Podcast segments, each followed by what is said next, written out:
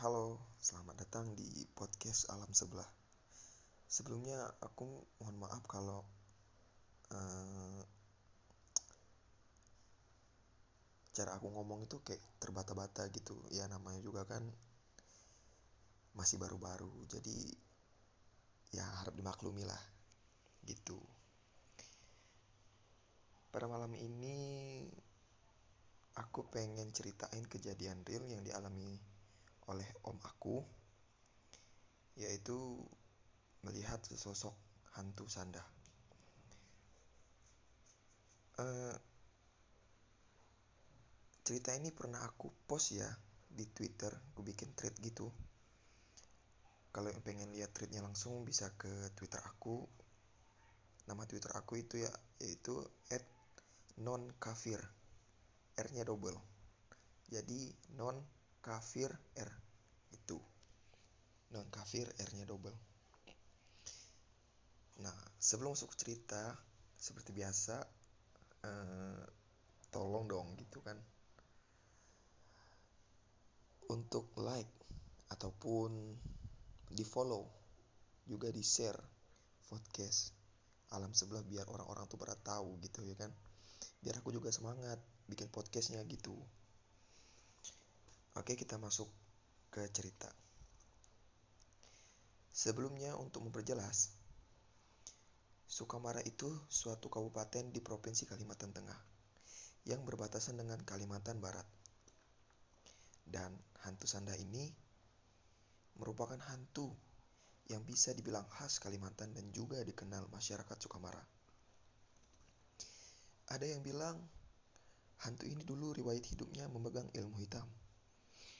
Ada juga yang bilang hantu sanda ini semasa hidupnya ia meminumkan air yang tidak baik ke suaminya dan juga memberikan suaminya air jangcut ataupun celana dalam bekas menstruasinya tanpa sepengetahuan suaminya. Dan kalau kalian ingin tahu ataupun ingin lebih tahu asal-usul hantu sanda itu banyak kok kayak di YouTube YouTube gitu banyak banyak juga yang ceritain tentang hantu sanda itu. Oke, kita mulai ke kejadiannya. Saat itu kejadiannya waktu aku lagi SMP. Kira-kira antara tahun 2012 sampai dengan 2013. Dan yang ngalamin itu om aku yang kebetulan tinggal di belakang rumahku. Saat itu istrinya omku yaitu tanteku lagi di tempat kerjaannya yang lumayan jauh dari jaraknya dari rumah. Rumah omku maksudnya rumah dia maksudnya dan anaknya adik sepupuku lagi di rumah nenek yang juga lumayan jauh jaraknya. Nah, mereka kan dulu cuma hidup bertiga nih. Jadi tinggal omku yang ada di rumah sendirian. Dan kebetulan di kawasan kami tinggal tempatnya memang banyak hal-hal mistis. Ya, Garong namanya. Dan memang kalau lewat gang di sebelah rumah itu agak-agak merinding sih. Gimana enggak di depan rumah di depan rumah tanteku ada pohon gede banget. Terus ada pohon bambu lebat, kuburan dan lain-lain. Nah, malam itu habis maghrib, omku nih ceritanya lapar gitu. Jadi dia pengen makan terus ke dapur. Nah, waktu dia ke dapur gitu waktu dia ke dapur itu beliau ini kan cari makanan di dapur nah sama samar dia dengar suara tangisan cewek awalnya dia ngira yang nangis itu anaknya adik sepupu aku tapi seketika omku itu inget gitu loh bahwa anak itu nggak ada di rumah anak itu adanya di rumah nenek di rumah neneknya yaitu mertuanya omku ibunya omku. Terus seketika dia ngedengar suara tangisan cewek itu dia nggak jadi makan. Timbullah niatnya buat nelusurin dari mana suara itu berasal? Dan ternyata suaranya berasal dari pohon gede yang di bawahnya banyak ilalang tinggi di depan rumahnya. Jadi ini aku gambarin bentuk rumahnya dulu ya, biar ngebayanginnya itu gampang gitu ngebayanginnya. Jadi rumahnya itu bentuk L, otomatis pintu depan sama belakang sama arahnya. Arahnya itu ya ke pohon gede itu. Jadi setelah omku dia nih berpikir konyol kalau takut di rumah sendiri. Muncullah inisiatif buat cari tahu asal suara asal suara tangisan itu. Dihidupkanlah motor Mega Pro-nya itu eh, nggak uh, apa-apa sih sebut merek sebut merek ya kita. Jadi dia tuh punya motor mereknya itu Mega Pro ya. Nah, dia pikir kalau pintu belakang dibuka dan langsung ngegas motor itu otomatis kan lampu sorotnya kan langsung terang benderang gitu ya kan. Langsung mengarah ke pohon tersebut. Dia pikir dengan cara itu bisa buat suara tangisan itu hilang. Eh ternyata persepsinya salah guys. Pas lampu motor itu ke arah pohon gede itu, ternyata ada hantu sandah dan langsung nengok ke arah omku. Terus tiba-tiba ngilang. Menurut om aku, dia tuh ngeliat ciri-cirinya ya.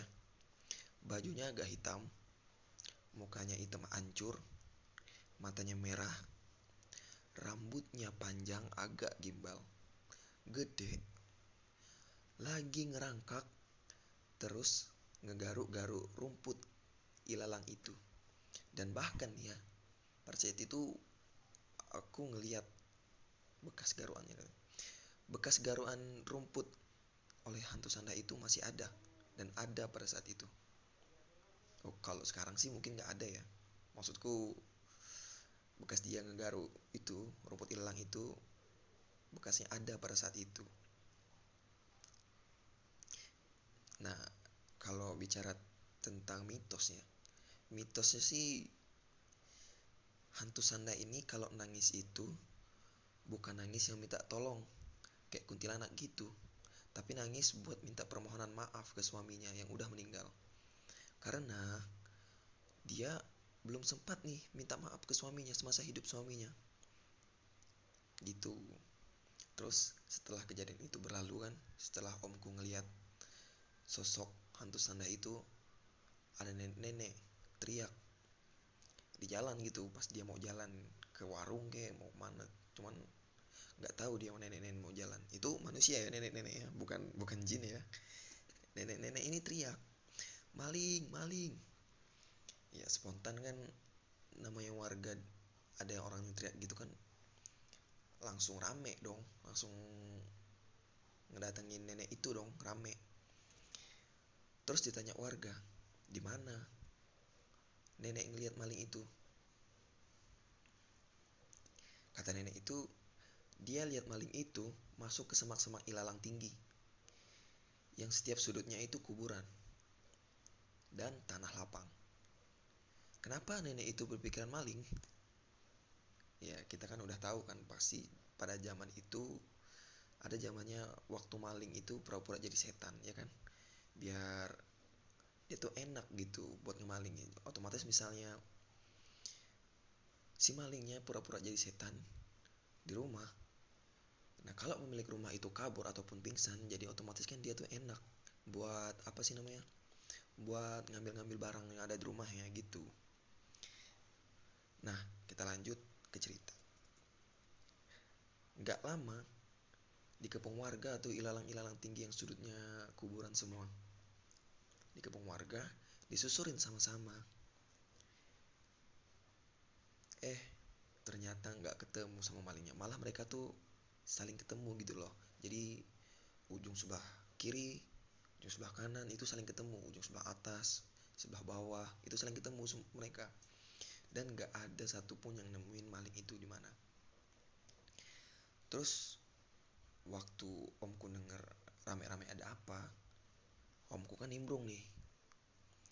Dengar kata-kata nenek itu kalau ada maling yang lewat ataupun yang masuk ke dalam rumput rumput ilalang yang tinggi itu omku bilang tadi aku lihat hantu sandar di depan rumah dan langsung hilang tiba-tiba.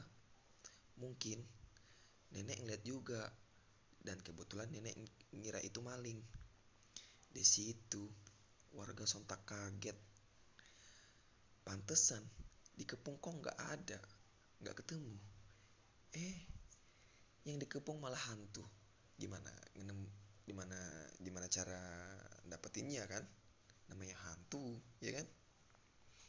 Pokoknya kalau di area rumahku itu sampai sekarang sih ya masih dipercayai. Pokoknya di area rumahku itu segala hal mistis adalah entah tetanggaku yang ngelihat sapi tanpa kepala jalan entah temanku yang lagi kerja kelompok nih kerja kelompok di depan di teras teras rumah aja gitu ya kan. Dia tuh ngelihat sekelebat bayangan putih di depan rumah aku padahal aku nggak ngeliat apa apa ya untungnya untungnya kami sekeluarga itu nggak pernah diganggu. Gitu sih segitu aja sih sebenarnya cerita dari omku. Tapi aku mohon maaf nih misalnya ada salah kata ataupun ada hal yang tidak mengenakan di hati teman-teman. Ya udah gitu aja cerita dari aku malam ini. Eh jangan lupa untuk share dan follow podcast alam sebelah oke? okay? Ingetin aja sih. Siapa tahu kan lupa follow gitu ya kan.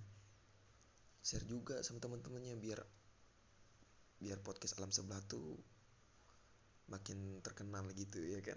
Makin banyak yang follow. Ya udah. Uh, sebagai penutup aku ngucapin terima kasih untuk telah mendukung podcast ini.